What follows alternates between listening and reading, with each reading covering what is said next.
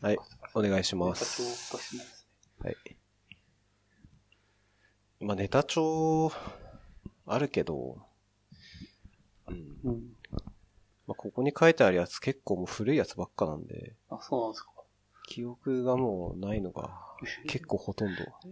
古いって言ってももう3ヶ月前とかです。3ヶ月前とかかな。いやでもこういうなんか、技術検証とかのやつって結構その検証したすぐとかにこう話さないとそうですね。忘れちゃってるよね。忘れちゃいますね。うん。そうなんですよ。ちょっと体調悪くてですね、鼻声なんですよ。はいはもう治りかけなんですけど、先週ぐらいに、なんか保育園で RS ウイルスっていう、なんか咳とか、まあ熱とか、まあ風邪みたいなやつなんですけど、子供がよくかかりやすいやつがあって、なんかそれ娘の保育園で流行っちゃってて、で、娘はそれじゃなかったんですけど、普通に風邪ひいちゃって、週末に。はいはい。で、僕をお迎え行ったりしてるんで、保育園通ってたら、普通に僕もかかっちゃって。ああ。え、RS ウイルスにかかったんあですか？僕は多分普通の風邪です。ああ、なるほど。はいで、先週末ぐらいにかかって、週末である程度病院行って薬飲んで治して、今ちょうど治りかけぐらいで、まあまだちょっと鼻声で、咳と鼻水が出る感じなんですよ。今日風邪ひいてる人多いですよね。なんか、うんたまに人が、この39度で途中で帰ったりしましたね。え？そうですね。この時期に39度の熱、インフルエンザとかじゃなくて？じゃ、なくて、みたいですね。季節の変わり目は結構こう、なんか風邪体体調壊しやすいみたいな、うん。よく言うじゃないですか言い。ますね。それに。ああれはなんでなんですかね？え、その体力奪われるからだと思いますけどね。体温調節が、うんまあ確かにしないといけないので、無理やり、きっと体力が奪われるからだと人間がそういう風にもう勝手にしちゃっているっていうので、それに体力を勝手に使われてみたいな感じですか？そう、そうですね。詳しいこと知らないのであれですけどね。なんか自分のイメージだと、例えば夜中とか、その、布団で寝れるじゃないですか。はいはい。で暑いと、例えばクーラーつけたりとか、夏場とかはい。して、上はかけないじゃないですか。タオルケット1枚とかにして、生活してて、冬場、まあ秋が来ると、大体こうエアコンつけなくても、こう、すご、ね、寝れるようなお気温になるじゃないですか。でそうするとこう、知らぬ間に、知らぬ間にというか、こう夏の時の癖で布団かけないでうん寝ちゃって、で結構気温夜実は下がっちゃってて、なんか朝起きたら喉やられちゃってたみたいなのがあって、なんか引きやすいのかなと思ったんですけどそれもありそうですね。ね。自分は多分そっちの方が多い気がしますけどね。ああ、うん寝てる時に体調悪くなってる。特にあの、エアコンつけっぱなしではあんまなんないんですけど、その、エアコンをつけなくなったんだけど、まだちょっと暑いから、扇風機か、あとちょっと窓開けて寝ようかなと思ってて、で、そのままにしちゃって寝て、なんか喉やられちゃうみたいな風邪で、はいはい。うん、っていうケースが、なんか多い気がします。うん。うんわかんないですけどね。ただなんかあの、雨とか降った時に濡れてると、めちゃくちゃ体温奪われるっていうのは、あすごい感じますけどあね。そう体が濡れてると濡れてると、寒いからなのかな。はいはいはいはいはい。まあそれもありそうですね。うん。なんか風邪ひくときって、なんかパターンってあります？自分の中で。あありますね。あ、ある。やっぱりあるんだ。そうでうんど、どっから来ます？で喉から来ますね。ああ。喉が痛くなって、で、鼻に来てうん、熱が上がって、うんなんか耳とか痛くなって、やっ熱が上がって、ぱそうなんだ。自分もそんな感じっすね。ああ、はじめやっぱ喉喉から来るタイプ。で、えーっと、まあ、その後鼻が同じように来て、咳と鼻が来て、で、えー運が悪いとそのまま熱が出ちゃうけど、運がいいと熱が出ない時もある。うん。全く一緒ですね。ああ、そうなんだ。よくあるんですかね、多分。どうなんだろうね。でなんか、えー最近じゃないけど、ずっとやっぱそういう風なルーチンで風邪になってたんで、薬とかも結構変わるじゃないですか。その、初めの時と、結構熱が出ちゃった時と、はいはいはい。飲むものが変わります。うんで、熱が収まったけど、なんかまだ咳が出るとか鼻が出るみたいな時にはい。飲む薬って結構全然違うじゃないですか。でも、病院に行くと、その、例えば初期状態の時に病院に行くと、はじめちょっと喉だけしか痛くないから、病院の人にこう喉だけ痛いんですよって。で、咳とか鼻水出ますかって聞かれて、いや、まだ出てないですね、と。って言うと、だいたいくれる薬って、その喉の薬とかだけなんですよ。そうですね。うん。で、まあ、それ飲むんですけど、だいたいその次のフェーズがあって、喉とか鼻水が痛い、ん咳とか鼻水が出てくるって時の薬がないじゃないですか？そうですね。うん。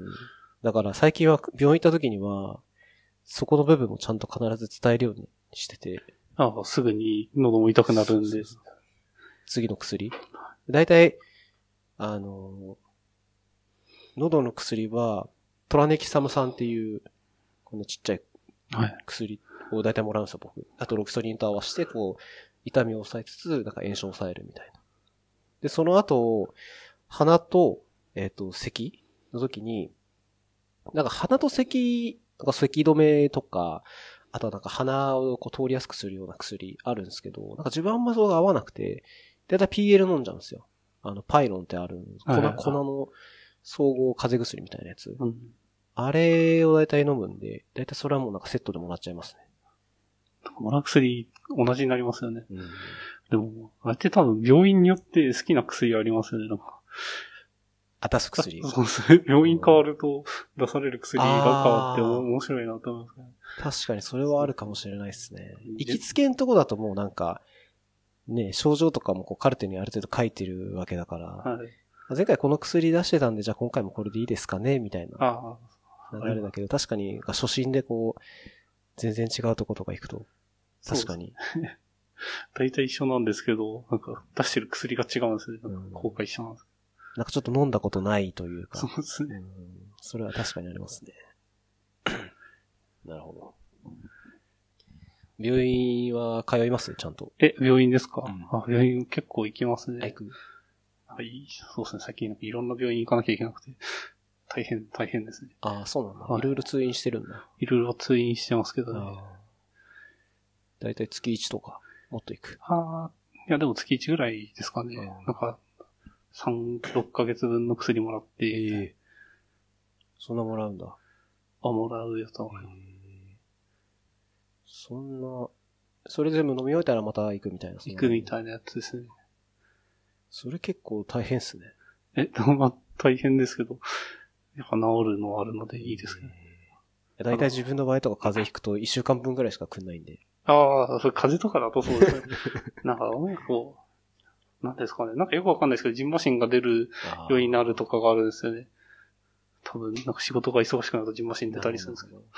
そう、それをなると、なんかすごい長い期間薬飲んで過ごさなきゃいけなくなるとか、うんそういう感じです。そうなんだ。なんか確かにこう、病院って薬局行って薬もらうまでが大体ゴールじゃないですか。病院だけ行って通院してってまずないじゃないですか。大体その後処方箋もらって、近くの薬局行ってこう薬もらうみたいな。そうです。大体薬こうもらいに行くと、まあ、前にこう自分の前とかでこう診察した人が大体こう座ってるじゃないですか。でもなんかそうじゃなくて、定期的にこう薬だけもらいに来てる人みたいなはい。人もいて、だ処方箋だけ持ってきてるのかよくわかんないですけど、そういう人が確かにもらう薬は、なんかもう袋パンパンになって、何こんなもらってんだろうみたいなのありますからね。そうですね。なんかアレルギー系の薬って人によって何が効くかわかんないんですよ。うん、なんで、こう試行錯誤いろんな薬出される、ああ、なるほど。出したり増やしたりとかして。あ、それで効果があるやつを見極めるという見極めか。ああ大変っすね。いや、若い時はなんかそんな通わなかったんですけど、本当にこう体調悪くなっても、いや、まだいけるかな、みたいなので、ほとんど行かなかったんですけど、いや、もう結構、30過ぎぐらいになってから、月1ぐらいで行かないとちょっとこうなんか落ち着かないみたい そうなんですな。なんかか常備薬がないと、ああ。いざこう風邪ひいてるっすね。うん、なんか、気分、気分的な問題もあるかもしれないですけど、なんかこう体調崩した時に、ああ、病院、明日行こうって思うのは思うんですけど、なんかその体調悪くなった時すぐに、なんか薬飲みたいんですよ。なんか気分的な改善も個人的にあって。でそういう時のために薬を常備したくて、はい。こう、前に行った時の薬をちょっと最後の方、あの、治ったから残しといてとかって結構やるんですけど、そういうのをちょっとこう、飲むみたいな風にしたいんで、だって1ヶ月に1回ぐらい行かないとその常備薬もなくなっちゃうんで。結構混んでるんですね。そうですよ。医者だとでも、歯医者は子供の頃ちゃんと思っといておけばよかったなって思いましたね。歯も結構今は行きます？歯医者。え、歯医者は半年に一回絶対行ってますね。ああ、検診とか検診行ってなるほど。歯医者は自分は行かなくなっちゃいましたね。あ、そうなんですか。うん。定期検診も、なんか一回ちょっと歯は、大きい病気みたいになっちゃったんですよ。はい。神経取ったんですけど、一回。あ、そうなんですか。そこまで行っちゃって、虫歯が。はいで、。それでもう超痛い思いしたんですよ。それが、二十歳過ぎぐらいだったんですけど、もうそれ以降、もう歯すっごいちゃんと磨くようにしてて、一日5回ぐらい磨くんですよ。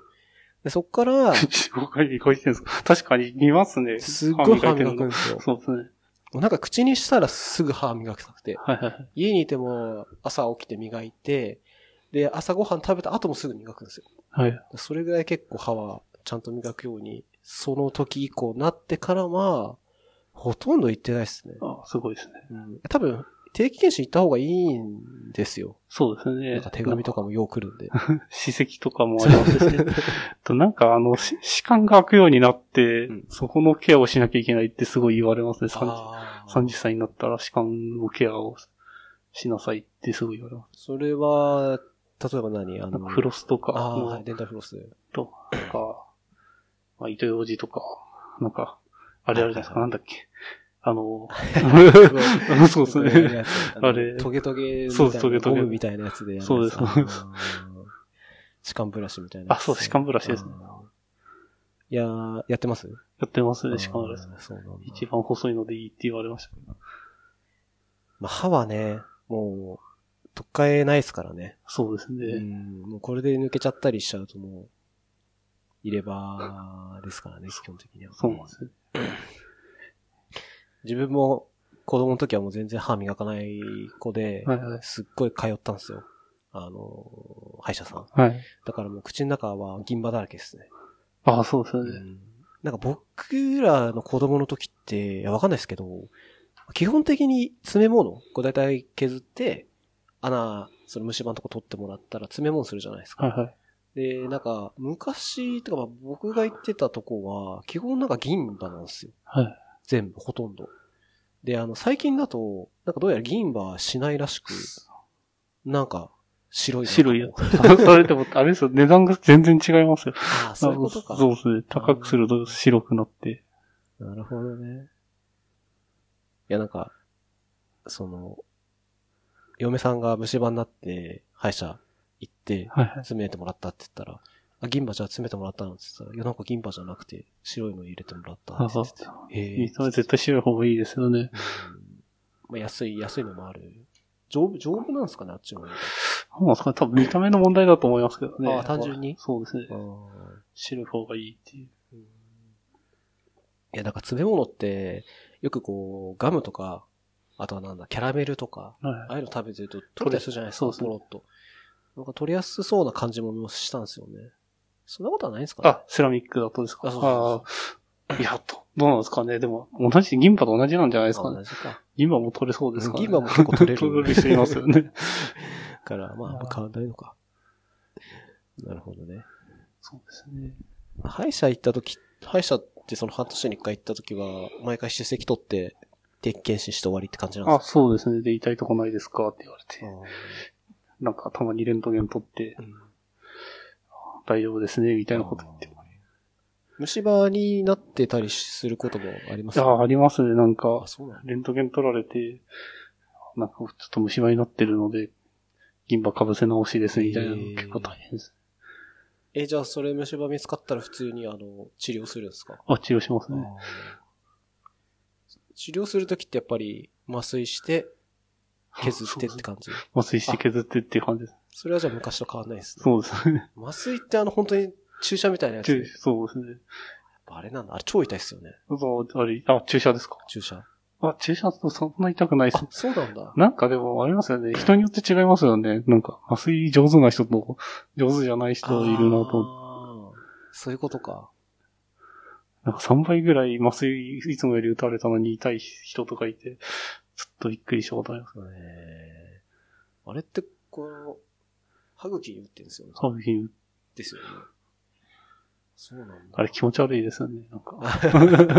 こう、力が入ってないそうですね感じに。食べ物とか飲んだらこう、そう、ダラダラダラこうねあれね。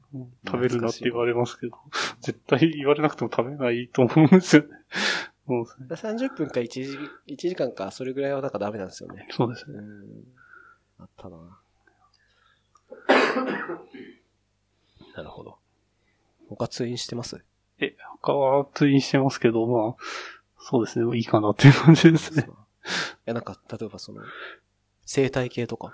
ああ、生態系とか行きたいですよね。カイロプラクティックとか行きたいです。うん最近ちょっと姿勢、やっぱ、あれですね。みんな姿勢悪くなってるなって思うんですけど、猫背になりがちなんですよね。ことになりがちですよね。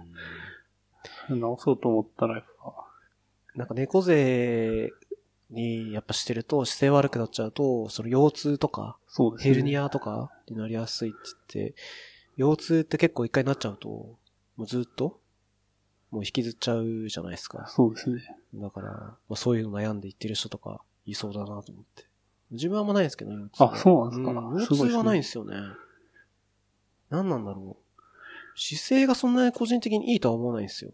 家にいても。はいで特に作業してる時とか、やっぱ気づいたら、こう猫背になってる時とかよくあるのが、その椅子に座って作業してる時はいいんですけど、あの、テレビ見てる時に自分こう集中すると、こうやって上目遣いになっちゃうんですよ、ずーっと。はいはいはいはい下から見ちゃうんですよ。いますねなぜかよくわからないんあです、けど前かがみになっちゃで、それでこうどんどんどんどん曲がってっちゃって。う。テレビで集中してなるんです。うん面白いです。でそれでもうどんどん腰曲がっちゃっちゃって。はいで、そう気づいたらこうやっぱこう戻すんですけど、でもやっぱ結局こう見てるとだんだんなっちゃってるんで、多分そんなにこう、でも基本多分曲がってんだろうなと思ってて、そのうち悪くなってもおかしくないような気はしてますね。よくなんか重いの持つとか。やってる人いるじゃないですか。まあ、例えば宅配便とか、まあ、引っ越し業者さんとか、はいはいはい。そういう人はなんかもう、コルセットこうもう当てて、腰に当てて、そういうのしないともう痛くてできないみたいな。ああ、そうですね。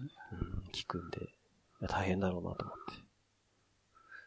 今のところないですね。うんまあ、ないならいいかもしれないですね。あ、いや、なんかずっと、あれなんですよね、テニスやってた時は肩が、なんかおかしくなって上から打てなくなってうんやめたんですけど、それちょっと直したいなと思うんですけどね。あ肩？肩は、四十肩とかそうないんですかう感じの。ね。あもうなんか、開いて上がらなくなるやつですね。うん。何か今そ、今上がってる？今上がってますね。あでーも多分これも、なんか、5回ぐらいうんパンパンやったら、あ、痛くなっちゃうんだ。痛くなってダメです。筋力落ちてるとかもあるんでしょう。うん。あれもなんか、痛いっちゃ痛いんですよね。野球やってる人とかも、もう僕最近全然やってないんですけど、その若い時はビュンビュン投げれたけど、その草野球とかやって、30、40ぐらいになるともう全然投げれなくなっちゃう。そうですね。で、それはもうやっぱ筋力落ちちゃってる。から、無理して投げて、肩の筋がこう、切れまくっちゃったりしてて、もう投げれないみたいな。危ないですよね。野球も危ないですよね。急に運動するのもう怖いっすよね。怖いですね。うん。いや、いや、って、自分がやってないから、まあ言えるかもしれないですけど、その周りの友達とかがこうやってて、で、まあ楽しそうにやってるんですけど、はい。やっぱりその怪我するシーンとか結構見るんですよね。同い年の子のああ、友達が。そうですね。なんかアキレス腱切っちゃいましたとか、はいはい。目の前で。同じスポーツをやってる最中、友達が急にアキレス腱をその、さなかに切ると。もうそういうの見ちゃうと、もう自分もやるんじゃないかっていうのを恐怖に苛まれちゃって。できないですねそうですねうん。思いっきりはできないですよね。もう8割でもできない。半分ぐらいうんの力でこうやらないと、うん、もう怪我しちゃいそうで無理ですね。もうおじさんのアキレス腱切る率すごいですよね。すごいよく聞きますよね。よく聞きますね。アキレス腱切ったって。ある年齢を超えると。テニスとかも結構切るっていうじゃないですあか。あ、テニスかバドミントンとか、うん切ります。この前なんか切った人いましたよね。会会社の中あ、で。そうなんだ。はいそうですね。じゃあ張り切っちゃうんだろう。いや今度、その、娘の運動会があって、はいはい親子参加競技あるんですよ。はい。はい。一緒にこうやるんですけど、そこも怖いですね。怖いですね。まあ、あれ全力でやったらいけないんだと思います。で、一応それは、あの、僕は、まあ、怪我するのも怖いっていうのもあったんですけど、撮影者なんで、あの、母ちゃんに出てもらうことになって。あだと思ったら、なんかやっぱり、最近はあんまりそういう運動会に、まあ、来る親御さんが少ないのかわかんないですけど、あ、そうなんですなんか、あの、ちょっとお父さんお母さん参加する人少ないんで、あの、出てもらえますかって言われて。本当は一家族、あの、だ子供と大人で多分セットになってやるんですよね、一緒に。はいはい。だから、基本は一人出れば必ず足りるはずなんですよ。子供の親が一人出れば。はい。でもなんか親が足りないらしくて、出てくれませんかって言われて。あ、え、別のお子さんを？多分そうだと思うんですけど。いや、もう出てもいいですけど、おかしいっすよ。ちょっと、もう撮影もあるんで、えーやめときますとは言っといたんですけど。確かどういう状況なんだろうなと思って。まあでもそういう場合は多分、先生とかが、そうですよね。じゃないのかなと思ったんですけどね。うんうんまあでも先生もなんかいろいろ多分、なんだろう、現場でこう、やらなきゃいけないことあるから。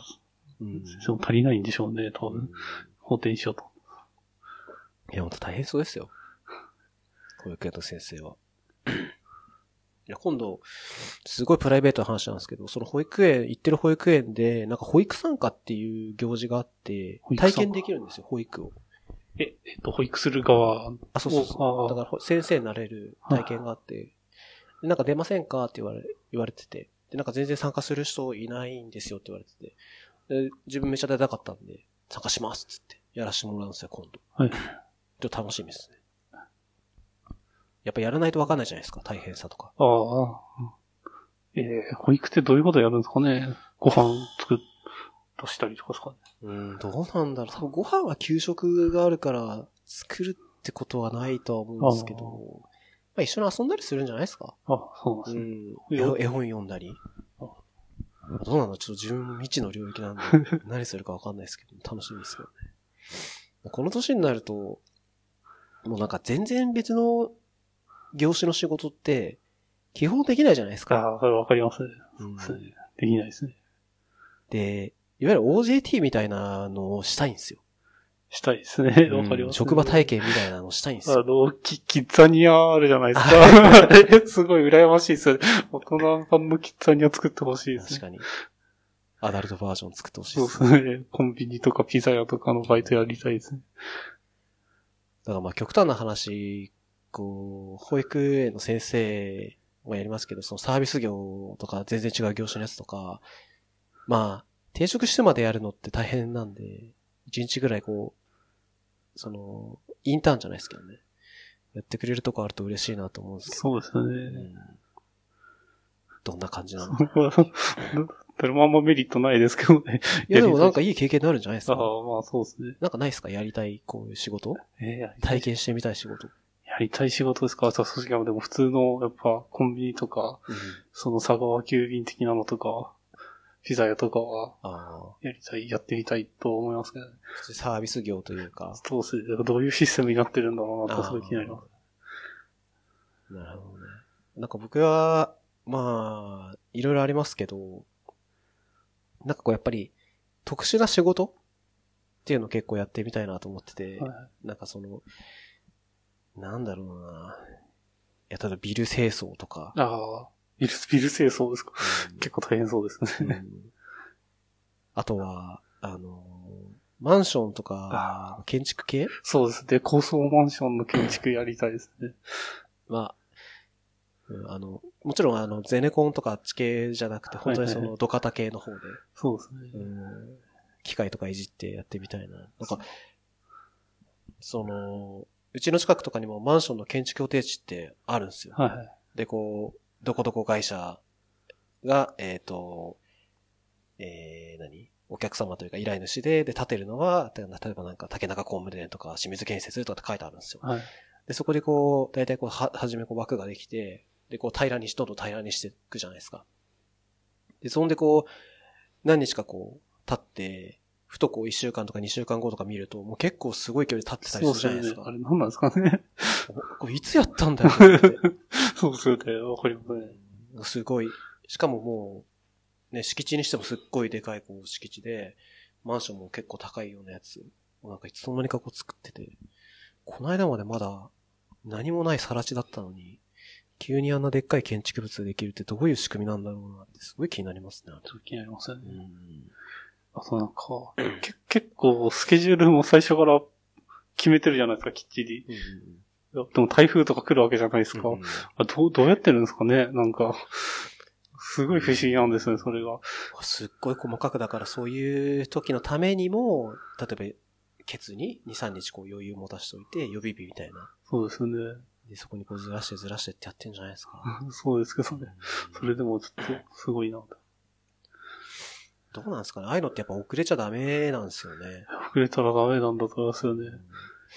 そっか特にその新築マンションとかって、大体こう建てる前にモデルルームとかで販売してるじゃないですか。はだから入居日とかも基本的にはもう決まってて、でも買う側としてはもうその日に入れるっていう感じで買うから、まあもちろん余裕はある程度持たしてると思うんですけど、多分そこで遅れちゃうとダメだから、最低必ずそこには間に合うように、まあその、そううん。建築業者の人とかといろいろやってるんでしょうね。そうですよね。開発の人とかデスマーチとかよく言うじゃないですか。多分建設の人のデスマーチの方が大変だろうなと思う。体もあるし。なんかその、建築してるその場所の、その、柵、柵とかにこうよく、こうスケジュール工程表とかあるじゃないですか。ホワイトボードにこうなんかツッキーでこう書かれてるやつとか見ると、だいたいこう週に1回しか休みがなくて、まあ基本的にはもうなんか収録？そうですね月曜日。から土曜日までずっとこう、作業、作業、作業、みたいな書いてあって。いや、大変だなと思って。大変ですよね。まあやってみ、1日ぐらいはやってみたいです。やってみたいですね。とかね。コンクリート削るやつとかですね。コンクリートそうそうそうそう。なんかまあ、多分、もうやってみた結果、この仕事が合わないなっていうのは分かってるんですよ。あ、そうなんですか。自分は絶対そう思うんですよ。ええ本当ですか？絶対思います。あの体力仕事はもうできないんで、ああいうのはもう基本的にはできないなと思うんですけど、なんかこうやってみて、あ、こういう感じなんだとか、こういう技術が使われてるんだっていうのを知れる機会でもあるかなと思ってて。なんかいろんなことできるといいですよね。そうですね。うん。あるんですかね、探せば。大人の。キッザニア的なやつですか？うんキッザニアまで行かないですけど、もしかしたら会社が、なんかよくああ、る工場見学的な感じでうん職場体験するみたいなのありそうそうですね。そうそうそういうのとか、もしかしたら企業が普通にその中途採用の一環で、あもしかしたらそういうのはちゃんと面接にはしなきゃダメかもしれないですけど、でも一週間職場体験してみて判断するみたいな。あります。そんなきっちりしているのだとちょっときついですけどね。気軽にこういける感じのやつがあると。っていうので、まあ、いい経験だったんで、いい経験なんで、このその、やらしてもらうんですよ。保育体験っていう。はいはい。ちょっと楽しみです。それは楽しいですね。うん気になります。結構だって、そのやりたいって言ってできることじゃないと思うんですよね。本当に子供がいて、しかもその保育園がそういうのを企画してくれてないとできないわけじゃないですか。そうですね。だからこう自分がこうどう頑張ってもできないケースかなと思うんで、かなり自分はラッキーだったなとうん。思ってますね。はい。そんなことがありましたね。まあまだやってないですけどね。それちなみに、来、来月だったかな。なんか、そこの保育園は1歳の子と2歳の子がいるんですけど、自分の娘2歳の組に入ってるんですけど、できればその1歳組の子を見たいなと思ってて。はい。うん。ちっちゃい方。ちっちゃい子。うんやっぱちっちゃい子の方がこう、まあ、可愛い。うん本当ですか？1歳の子と2歳の子ってやっぱ結構もうだいぶ違う？言葉喋れるか喋れないかう。ん、もあるし、立てるか立てないかも。うんあるかな。それでもあと、例えば指先の使い方とかできることできないこととかかなりあるから、だいぶ違うんで、1歳の子の方がやっぱできること全然少ないんで、まあなんかこう、なんだろうな。まあ、正直1歳の子って多分もうほとんど若者とか言わないじゃないですか。だからまあ、自然な感じで遊べそう。だいたいこう2歳になっちゃうとこうちょっとダダこねたりするんで、ちょっとこう、場合によってはイライラしたりとかしちゃいそうなんで、さすがに職場体験中にイライラするの嫌だなと思って。1歳の子とかいいなと思っすけど。一歳の子でも、なんていうか、も脆いので、怖いですよね、扱うのが。うーん。ままあそうっすね。特にまあ、まあ基本的には、なんだろう。もちろん安全に、安全に作られてるので大丈夫なんですけどね。うん、例えばなんか、机の上乗っちゃって落ちたりとか、まあたまにあるんで、そんな高くはないですけどね。はいそういうのやっぱちょっと怖いなと思怖いですね。うん。あ、でもそういうのを感じてほしいんでしょうね、保育園の人も。大変なことしてんだよ。そうですね。それすごい思いますよね。いや、大変そうですよ、本当基本はなんか女性しかいないんですよね。あれそうなんですか？ああ、男性はいななくて。まあでも男性でもできるとは思うんですけど、女性しかいなくて、みんな、多分みんな年下ぐらいな感じの若い、うん、人がやってるんで、楽しみです。保育士ってあれですよね、なんか。もう一回、保育士になる人結構多いらしいですよね。自分が子供を産んで。ああ、戻る人？そうですね、戻るえ人。ー復職率が高いって聞きます。いやでも、それ相当子供が好きじゃないとできないですよね。まあそうですうんね。だって家で家事して育児してるのに、職場復帰したらまた子供の面倒を見る感じになりますよね、だって。確かに。んそうですね。それ多分相当すごいなと思いますね。う。うんん保育士さんとかが、その、おそらく、その、聞いたことないですけど、多分結婚して子供いる人が復職してまたそこで働いている感じには、あんまり見えないんで、ああまそうなんだろうな、ちょっとわかんないですけど、うん、いるんですね。いるような気がしてましたね。えー復職しやすいとかもあるんですかね。うん。人が足りてなさそうあなっていうのはありますよね。うそれはね。僕のでも地元とかすごい保育園なくなってましたけどね、行ったら。あ、本当。なんか、やっぱ場所によるんですね。子供が少なくなっちゃって単純にそうですね。需要がなくなっちゃったのか。まあなんかよくあるのは、うるさいから作るなとかあるじゃないですか。はいはい。まあ、うん、あれで取り壊しになるとかもまああるんですかね。でも基本少なくなったから多分、そう、そうですね。うん多分取り壊しちゃうんでしょうね。はい。そんな感じ。もう、もうお子さんって2歳ぐらいでしたっけ？あそうですね。そうですよね。もうちょっとで3歳かな。す3ごい月で3歳なんで、10、11、12、1、2、3。ちょうど半年かだから、2歳半ですね。いや、もうだいぶですよ。え？だいぶですよ。だいぶ、だいぶ人になりました。あ、そうですよね。話しますよね、うんきっと。いや、なんか1歳、0歳の時から1歳の時？で、1歳の時から2歳の時、その年がその変わるぐらいはい。の時の、その変わり具合、伸びしろはすごいですね。うん無。限の可能性本当に感じますよ。本当になんか昨日できなかったことが今日できるようになったりとかしてるんで。うん。楽しそうですね。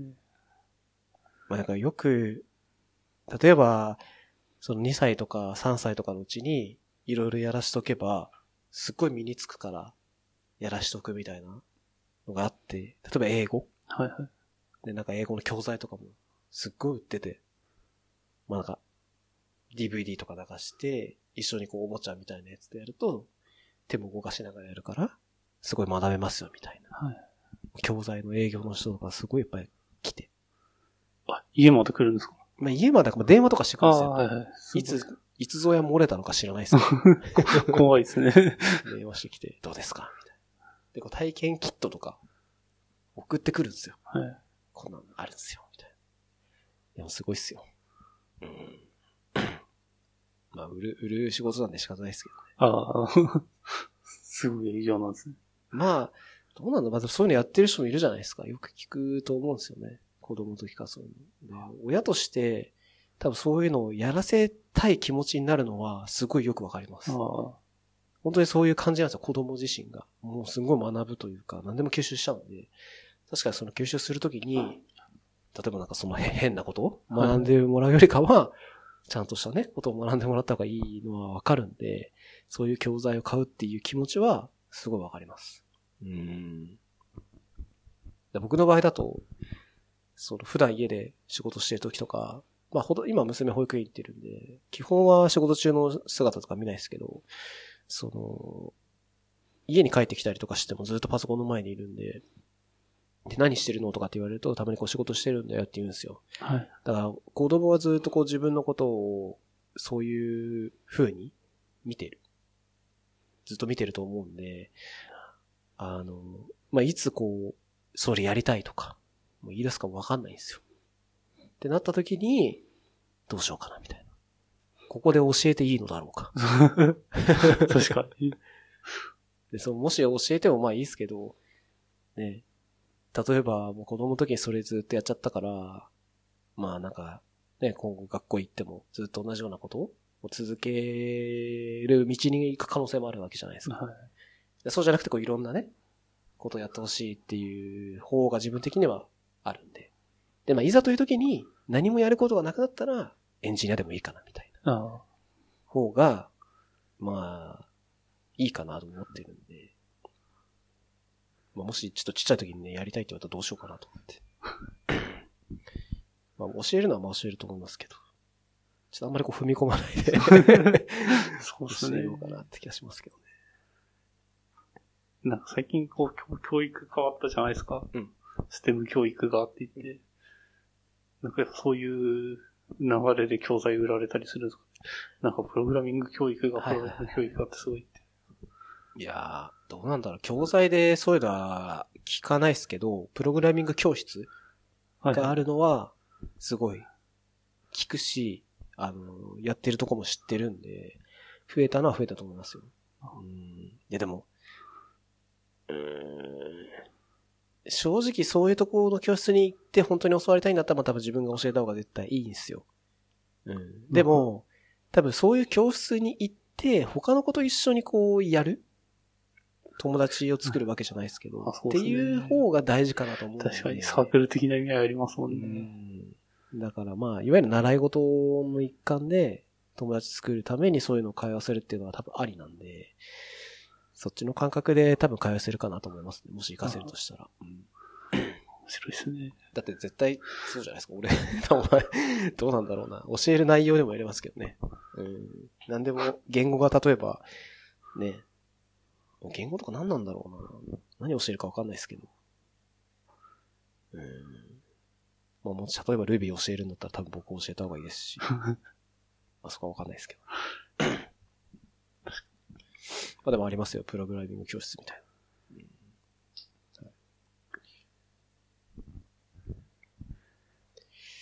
って感じですね。最近、iPhone 新しいの出たじゃないですか。ああ、カメラが3つついてるやつですか？買いました買ってないです買ねっ。てないですか？なんか iPhone SE を待とうってして、噂に振り回されてずっと買ってないですね。だから今回も来年の5月にはきっと出るみたいな言われてるんで、じゃあ信じようって。大外れも大外れですよ。あれ何なんですかね？いやー、まあ予想は予想なんでね、わかんないですけど、まあでも、まあちょうどほんと去年とかのダブダブの時なんえ違うか。スペシャルイベントのほんとちょうど1年ぐらい前に出るって予想されて出なくて、で、一応なんか、今度の来年はい。に SE2 小型が出るんじゃないかっていうのがまたニュースになってたんで出てますね。そうなんですよ。で、11も買わないでおこうって。ああ。それはもうずっと買わないパターンですよ。そうね。まあ、でバッテリーとかが持たなくなったらやめようかなと思うんですけど、まだまだ大丈夫だし。あ、本当？最近あんま携帯触んなくなったので。そうですね。そんなにあれもないかなと。僕はこれ、変えたやつは 10R 変えたんですけど、はい。やっぱバッテリーがダメになっちゃったんですよ、前のやつ。ああ、そうですね。それで変えました。あ、これ新しいやつですか？これ 10R 新しいやつ。あでもあの、去年の新しい機種あそうそうそううんあの、イベントの前に買っちゃったんで、それ安くなできなくて買っちゃったんで。そうなんですよ。ええー、2014年ぐらいの MacBook Air なんですよ。はいはい。うんだからまあ5年ぐらい使ってるんですけど、まあスペック的には確かにだいぶもう劣ってるうん。んですよね。そうね USB まだ、タイプそう。そう、タイプ S。はい SD カードは刺さ、あ、SD カードも刺さるんですよ。まさかの。確かに古いですね。うん。そうなんですよ。最近のでも MacBook だってなんか、あれですよね、なんかこう、よ、よくするところが前と若干変わってる感じありますよね。なんか、音とかすごい良くしてきてますね。ああ。まあでももうそういうのしかないんじゃないですかああ基本は、まあ、ハイパフォーマンスなチップとかメモリー積んで、まあ、処理速度上げて、であとはまあ、カメラか、音か、ぐらいしか、あとはもうソフトウェアの世界じゃないですか。やっぱハードウェア的に上がってるものがないとなかなか買ってもらえないですもんね。まあ最近だとやっぱゲームじゃないですか。ゲーム向けにこういろいろと綺麗に映るようにとか、うん。えー素早く、まあなんか、だいたいこう FPS ゲームとかだいたいスペックすごい食うんで、うん。そういうのが動く向けに、まあ作ってんじゃないですかね。うんで、これが買った iPhone。あ、ゲーム用なんですか？いや、じゃないですけど、ねああうんまあでも、スペックはかなり前のに比べたらいいですね。うん。そう、SE、普通の SE っすよね。普通の SE ってか SE は普通しかないですけど。そうですね。SE がいいですね。iPhone5 だったんで、そうですね。5に戻したいぐらいですね。iPhone SE はちっちゃすぎるんじゃないですか？樋口くんサイズだと。え、どう、どういうことですか？それいや、。多分指とかが太いと、こう、ね、画面がちっちゃい分い、やアイコンもちっちゃいわけじゃないですか。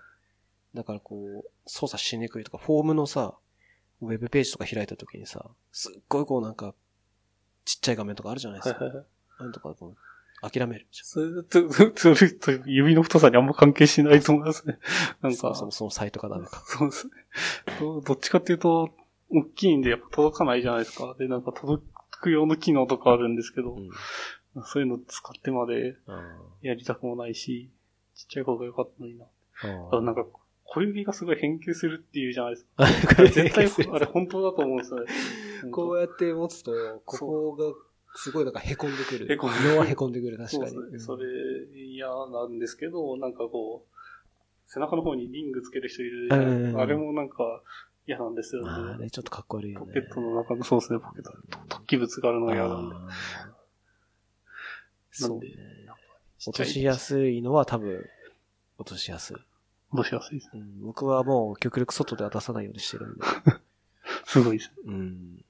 ほんと落としそうになるんですよ。はいはい。ポッケもそうだし、この、だいたいここに入れてんですけど、カバンの前のとこ入れてんですけど、そっから取り出すときも、結構慎重に取らさないと落としちゃいそう。うん。うん、なんで、極力もそうですね。使うときのことを考えるともう、基本タブレットみたいなのでいいんじゃないかと思うんですけどね。ここの大きさになる、あの、点ぐらいの大きさになるんだったら。うんギャラクシーノート10とか、一応、その、サムスンが出しているやつとかは、こんなちっちゃくはないですけど、もうちょっと大きくなったぐらいのタブレットを出してるんですよ。そうですね。でしかも電話もできるんで、まあそういう方が、そういうのをか使ってるとそんな変わんないかもしれないです。そうですねん電話っていうよりかはもうタブレットみたいな感じうんかな。むしろもうなんか、ニンテンドースイッチとかに、携帯っぽい機能ついてくれた方がいいんじゃないかって気がします。なるほど。携帯にゲーム機能がつくんじゃなくて、ゲーム機に携帯の機能がつく。そうそうですねなんかそれあったな、でも。んそうそう、清掃の方が良さそうですし。まあ、でも、多分電話の機能って、もうおまけみたいなもんなんですよ。そうですね iPhone にしても。だから、電話できることが多分そんな重要ではないくて、どちらかというとやっぱネットに繋がってる方が重要。そうですね。だから、あれだよ。えっと、スイッチとか、今度出るスイッチライトとかのセルラーモデルを出るのがいいんじゃない？そう、そうだと思いますね。うんどうなんですかね。もう今出てるアプリから離れられない人多いというか僕も離れられないですし、ね、うん。まあ、アンドロイドか。iPhone じゃないと厳しいですね。うん。そもそもまあ、作りも多分全然違うし、アプリみたいなのをインストールできないじゃないですか、スイッチとかは。基本ゲームソフトはダウンロードできますけどね。多分あれで、あの、例えば YouTube アプリとか、YouTube アプリって言っていいのかな？うん。なんかあるじゃないですか。ブラウザーみたいなやつはい。を使うしかないんで、まあ、iPhone の代わりにはなならない。なけど、やろうと思えば多分同じようなことはできる。例えば、これでやってるゲームをスイッチでやるとか、い逆にスイッチでやってるゲームを iPhone でやるみたいな、多分それはできるんで、まあ、カバーできるとこはもちろんあるうんか。な。うん。スイッチ、うんで、もしかしたらスイッチで電話する人が今後現れるかもしれない。そうですね。メール返すぐらいだったらできそうだよね。えーでも、でも通信でゲームできる時点でもう何でもできそうですよね。うんカメラもいけそうだし、イ声もンいけそう。ターネットにはもう接続されてるようなもんだから、もう何でもできるじゃ できる何。でもいけますよね。最悪サーバー入ってなんかやるとかもなんかできそうだもんね。確かうん。に。そうがいいかもしれない。そう最近なんか何買っても、アンドロイドが入ってること結構多くないですか？なんかあの、モバイルプロジェクターとか、前買ったんですけど、うん、中に入ってるのが普通にアンドロイドで、今そういう感じなんだっていう。それは普通にアプリ、てかまあタブレットみたいな感じなんですか？あタブレットみたいな感じでも使えます。使えるようになってて、なるほどね。普通にアンドロイドのアップデートもしなきゃいけないし、っていう。なんかもうそういうのも、なよく、まあ、それに似てるかわかんないですけど、なんか面白かったのが、あの、僕よく通販番組見るんですよ。そうなんですね。あのーまあ、好きなんですよね。通販番組の感じが。はで、は、その通販番組でやってたのが翻訳機を紹介してたんですよ。で、普通にこう、例えば英語で話したやつを日本語にこう、すぐ変換してくれるみたいな翻訳機ってあるじゃないですか。ポケトーク的なやつ。そうそうそうそう。で、それの、普通になんかタブレットを使って、そのテレビで紹介してて、はい。タブレットの中にもうすでにそういう翻訳機のアプリがインストールされてて、それをただ使ってるだけなんですよ。はい。でも商品としては翻訳機っていう名前で出してるんですよ。だから使おうと思えば普通に Android のタブレットとしても使えるんだけど、その見せ方としては翻訳機として見せてるみたいなのがあって面白いなと思いました。面白いなというか、あれはちょっともうなんか違うなと思いました、ね。まあ、でも買う、買う、通販で買うような層は、そういう人も多いとですね。アンドロイドのタブレットですっていうよりかは翻訳機ですって言われた方がわかるんですよ。そうですね。そうなんですよ。うん。でしかも面白かったのが、そのテレビ、まあ生放生放送でやってるんですけど、だいたいなんかそう通販で生放送多いじゃないですか。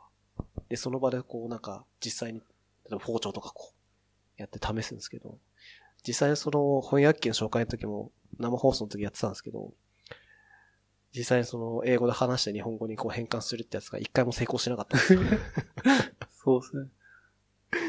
放送事項として多分あれは語り継がれてるんじゃないかなと思いますけどね。買うのかなっていう。なんか結構最近も個人で通販番組みたいなのやれるみたいなサービス結構ありますよね。あ、そうなんだ。え、なんか、ですよね。なんかち千葉の、ま、ま仮にあるはい会社とかありますね。は、スタジオが用意されてて、あお金払ってそこでやるやつもあるし、なんか、ちょっと何かメルカリかなんか忘れちゃいましたけど、なんかこう、通販の動画を自分で撮って、生で流して、自分で作ったものを売れるみたいな機能出たりしてますね。へー普通にそれは EC ショップとかじゃなくて、なんだろう、ライブしながら紹介すあ、ライ。ブしながら紹介してへ、ーなんか、その場で売れてくみたいなやつあるみたいですけど。YouTube でいいじゃんって話じゃなくて。ああ、え、YouTube いや、で普、通に YouTube ライブで紹介すればいいじゃんとか。、あまあそうですけどね、その多分売るところも一緒に機能になってるのがいいんじゃないですか売るのが多分メインなんだと思いますね。それは、公共の電波使えるんですかじゃあ？公共の電波じゃないですね。撮影だけしてくれる。あ、いや、えっと、多分僕が最初に言ったやつは、撮影して、なんか、なんとかチャンネルみたいな公共電波でやってくれるああ、なるほどね。やつだと思うんですけど、地方のなんか、千葉テレビとか、ああいはいうのの、どっかの一コマとかに入れてくれるっていう感じです。あ、一コマとかには入らないんだと思いますね。あの、CM のどっかに入るみたいな、そういう感じ。あ30秒とかい。や、多分ち、そうですね。民放とかには入らないと思います。うん多分その、そういう専用の、ケーブルテレビみたいな、チャンネルでしか見れないんだと思います。へえ。んなんでしょそれなんか自分 CM とかそういうやつじゃなくてですか？う。いや、違います、違います。なんだっけ、あの、通販に特化したやつですね。それは通販専用でそういうのやってくれるんだ。そう。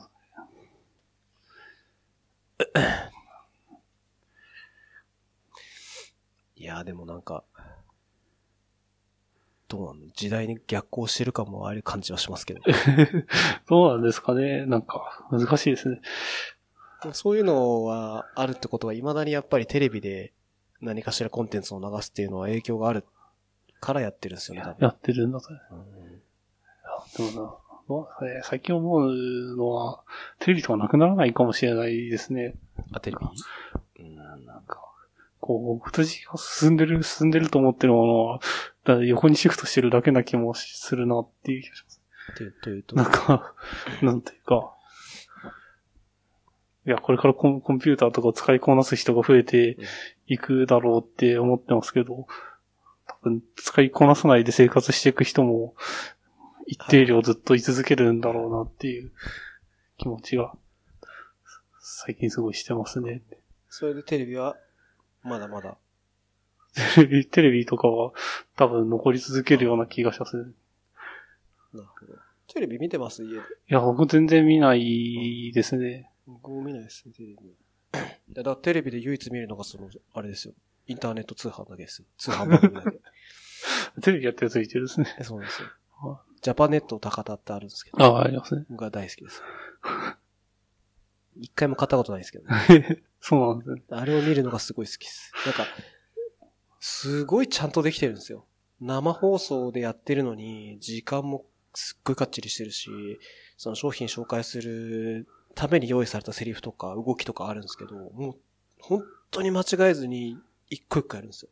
でしかもそれをセリフっぽくなく、すごい自然に言うんですよ。紹介してる人たちが。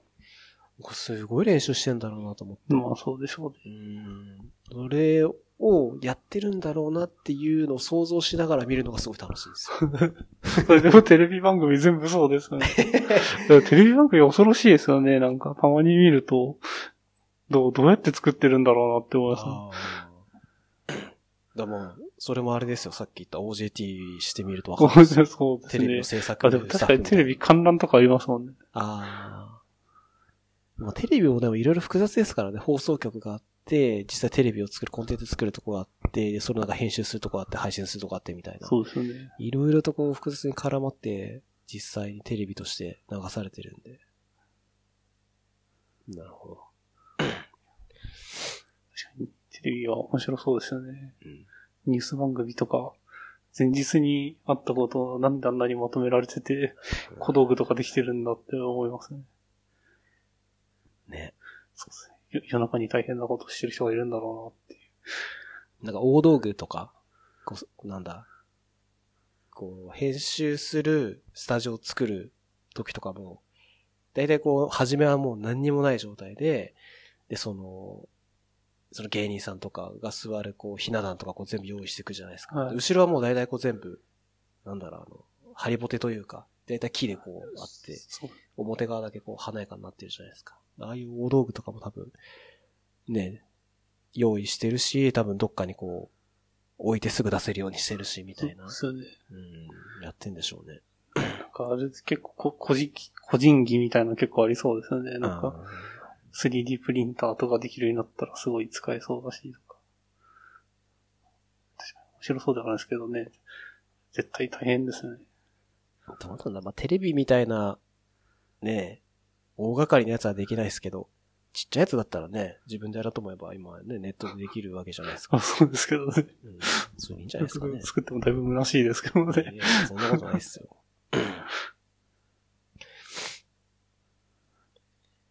はい。何の話をしたかも、さっぱりわかんない。そうですね。風、風と保育園。最近は、ど、どんな感じですか？忙しいですか？仕事ですか？うん、まあ、プライベートも。いやそうでもない。ー、あんまり忙しくないんじゃないかなと思いますけどね。じゃじゃないですか。いやー、でも暇でもないですね。もうあれですよ、今年も、あと、3ヶ月切っちゃったんですよ。10月、11月、12月。はい。どうでしたか？そうですね。いや、でもあれですね、仕事の内容がすごい変わりつつあるっていうのが、もう、どうしようかなって感じですよね。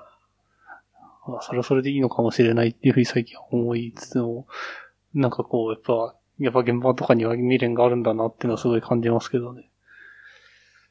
まあ、それを、実際に本当に戻りたくなったら戻ればいいんじゃないですか。うん。意外とこう、なんだろう、流れに身を任せて行くのも悪くないと思いますよ。そうですね。まあ、結構でも、すごい一番の思いどころは、まあ自分のこう、やりたいとかやりたくないとかもあるんですけど、なんか、多分今は、こう、リーダーとかやってて、なんていうか、通用するじゃないですか。判断とかをしなきゃいけなかった時に、こう、りある程度理解できるんで、会話できるんですけど、多分今の状況を続けると、多分3年後くらいには何やってるのか分かんなくなるんで。すよね。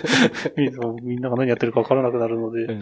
なんか5割ぐらいは、やっぱり、なんていうか、やってないといけない、やってないとなんかこう、日本語だけで勝負する感じになっちゃうので、なんていうか、い自分である意味がないみたいな感じになるなと思って、その辺は、どうしようかなって思うんですけど、結局、なんか会社でできることって限りあるんで、やっぱプライベートとかでやらないと、もうつ、ついていけないんだろうなっていう。難しいとこもあるけどね。まあ最低限のとこはやっぱキャッチアップししたいなっていうのは、僕も思います。何にも多分学ばないでいくと多分絶対こう、わかんなくなっちゃうんで。そうですね。うん、最低限のとこはキャッチアップしながらいかなきゃダメだけど、まあある程度のレベルになったら、まあ諦めるしかないと思いますよ。全部追うのは無理なんで。そう、そうですね。なんで、スコープ狭めるとか、なんかそういうのやんなきゃいけないなとは思うんですいいと思いますよ。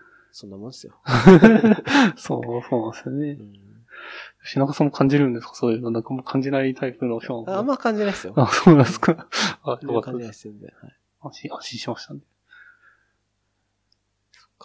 3ヶ月なんで、残り3ヶ月なんで。ちなみに多分、樋口くんは、今シーズンは終了なんで。え？ああ、そうですね。はい。ありがとうございます。すいまません。た来年になっちゃいますんで。はいはい。最近頻度を下げてるんですか？あ、そう、月1ですね。ああ。あれでも先週とか4つぐらい入ってましたね。うん、そうですね。ああ。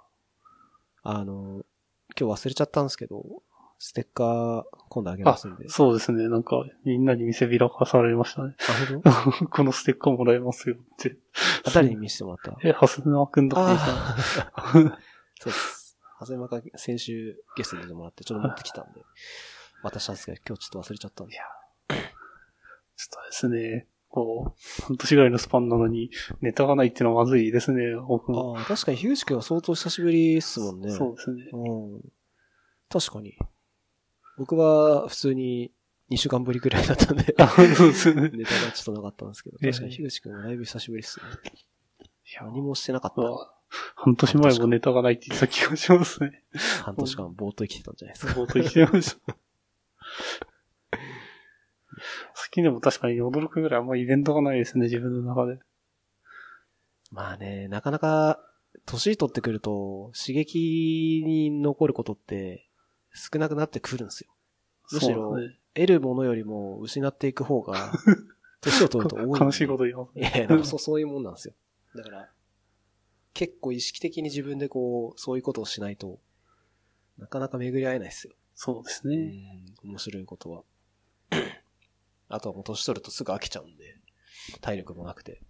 うん、なんか大変ですよ。はい。ちょうど1時間くらいですね。なんだかんだやっぱ1時間くらい。ああ、そうですね。いやでも久しぶりに何にも、なんだろう、身のない話だけど すいません。すいません。しますね。いや、いいと思います、たまには。そうですね。他の人のも最近聞いてないんですよね。ちょっとみんなが、身のある話をしてるのをたいですね。まあゲストにもよりますけど、はすまくんとかやっぱり結構ちゃんとした話、ちゃんとした話っておかしいですけど。まあ一応こうなんか自分が話したいネタとかを持ってきてくれるんで、まあこういうそういうのを中心に話しますけど、まあでも、基本はやっぱその時起きたイベントとかの話とかはい。が多いっすよ。そうですね。あとはまあ大体話したいことベース。なんか進捗とか。進捗 何の、い何のことや例えば最近コードやりましたとか。ああ、この前の話はどうなったのかっていううん話。そうそうああ、そそそううですね。うん前回話したのあどうなりましたとか。まあそういう話多いっすよ。面白いですね。